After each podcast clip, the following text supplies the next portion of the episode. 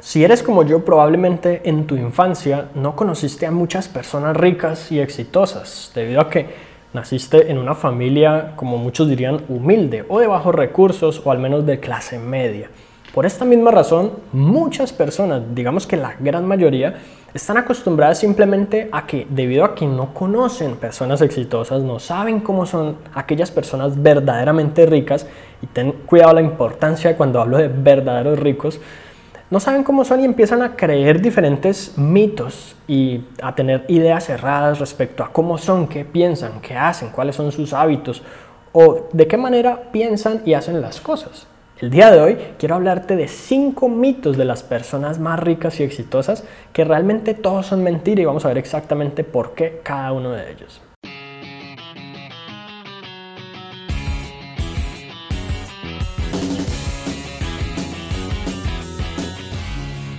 El mito número uno, la gran mayoría de las personas creen que los ricos nacieron siendo ricos.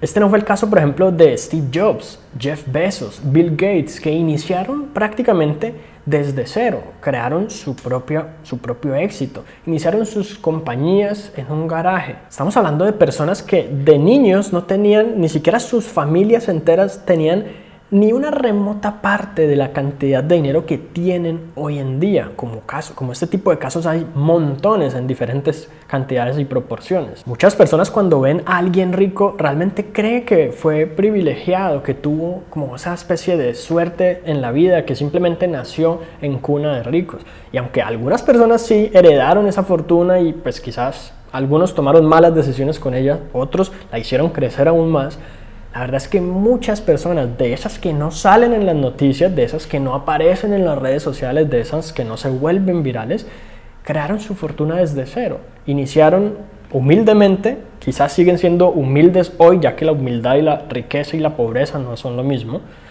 y sencillamente crearon su propio destino. Así que realmente para ser rico no se necesita nacer con dinero, ni tener ese tipo de privilegios que la gran mayoría de la gente cree. Número dos, estas personas creen que nunca los ricos han caído en bancarrota.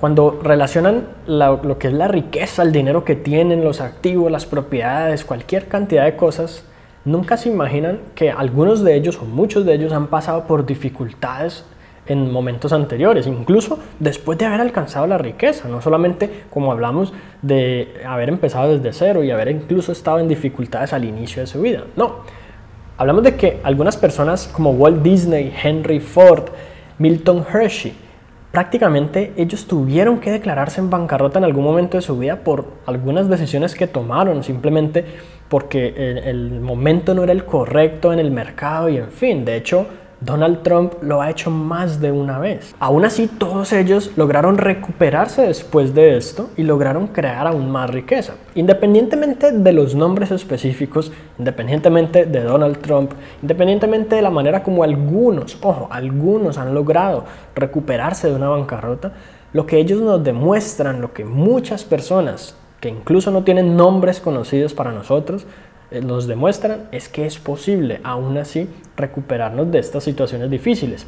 Imagínate si es posible recuperarse de una bancarrota después de haber sido multimillonario en dólares. ¿Qué no es posible para una persona que hoy en día al menos no está en la quiebra, al menos no está desde cero, al menos no tiene a los bancos como enemigo porque tiene destruido su historial crediticio?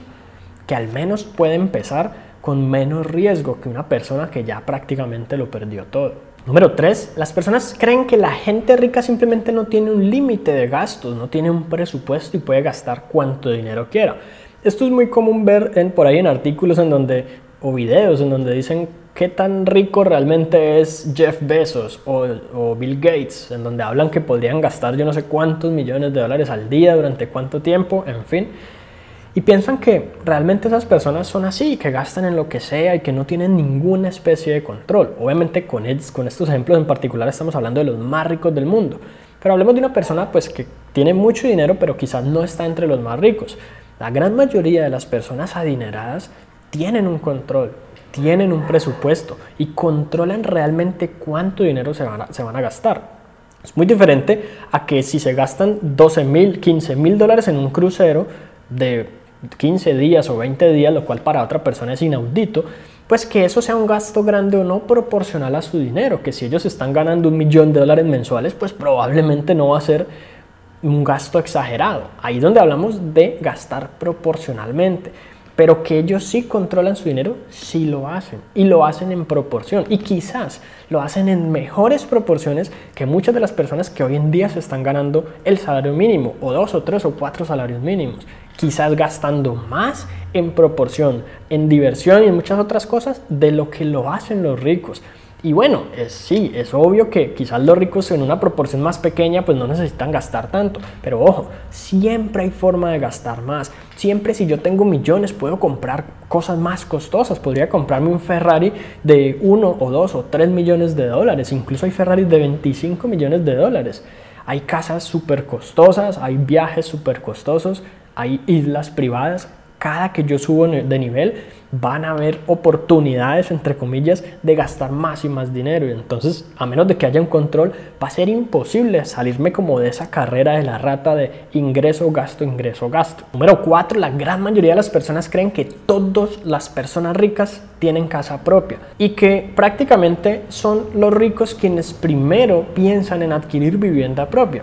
Y realmente viene siendo más o menos al contrario. De hecho, cuando uno adquiere vivienda propia, hablamos de que tiene que ahorrar dinero para una inversión, una cuota inicial, eh, fuera de los costos y gastos en sí de hacer como tal el negocio, probablemente quedar con una hipoteca o un crédito con el banco a 20 o 30 años o 15 años dependiendo y empezar a pagar quizás allí en ese punto sí un dinero mensual que puede ser muy similar al de un arriendo. La gran mayoría de las personas dice yo prefiero pagar mi hipoteca que pagarle un arriendo a otro que nunca voy a volver a ver mientras que con esto estoy construyendo mi patrimonio. Bueno, está bien.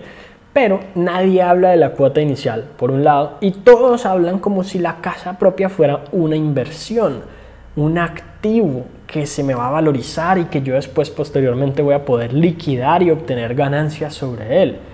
¿Cómo lo hacen quienes tienen créditos a 30 años? ¿Cuándo lo hacen? ¿En qué momento realmente capitalizan?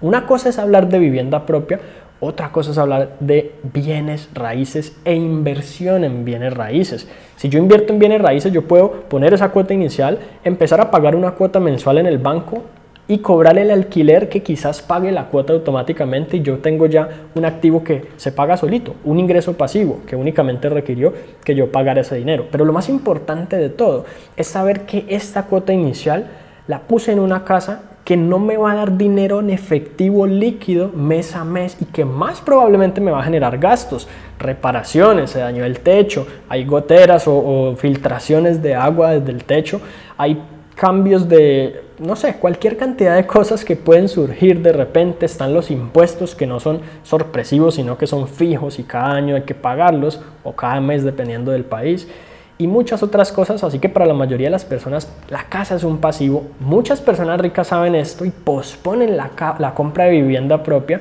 ya que saben que están comprometiendo una gran cantidad de su dinero que podrían aprovechar para inyectarle capital a sus negocios, crecer más rápido, multiplicarlo y quizás luego tener el dinero para comprar la casa de contada sin ningún problema. En otras palabras, son más que todos los pobres quienes priorizan la compra de vivienda propia cuanto antes porque creen que es lo único que les va a quedar al final de la vida y cuando ya estén, digamos, de una avanzada edad, en donde si al menos eso tienen, pues van a sentir cierto nivel de seguridad. Y por depositar todo su dinero, sus esperanzas y demás en una casa propia, pues quizás pierden otras oportunidades, además de falta de educación y demás, que los lleva pues simplemente a tomar la decisión de que su casa lo es todo. No significa que una persona con mucho dinero no compre una casa, claro que la compra, probablemente la compra, pero es entendiendo la diferencia entre una inversión y una compra personal, sobre todo las personas que, que piensan que comprar automóvil es una inversión.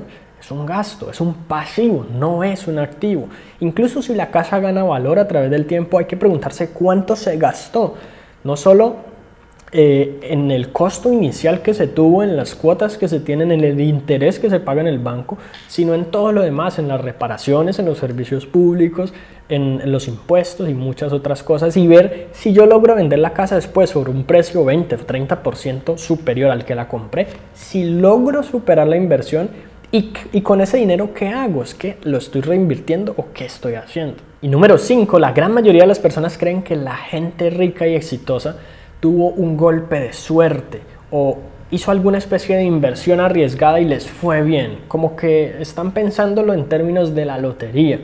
La suerte realmente es uno de esos elementos que la gran mayoría de la gente quisiera tener a su favor cuando hablamos de finanzas. No es una sorpresa que tantas personas jueguen la lotería, asistan a casinos y demás esperando que les salga favorecido pues su boleto o las personas que realmente piensan en hacer em, forex, trading de divisas o piensan en comprar acciones y que de un momento a otro su valor invirtiendo mil dólares se le multiplique por 10 y ganaron 9 mil dólares sin hacer nada. En fin, esperando siempre el golpe de suerte. Asimismo, cuando ven una persona que ya tiene dinero, dicen probablemente esa persona tuvo suerte. O es más, cuando por ejemplo vemos, digamos, a los creadores del juego Angry Birds, que es un excelente, un excelente ejemplo ellos dicen, pues tuvieron suerte porque sacaron un juego en el momento correcto y, no sé, aprovecharon el crecimiento de la plataforma de iOS, en fin.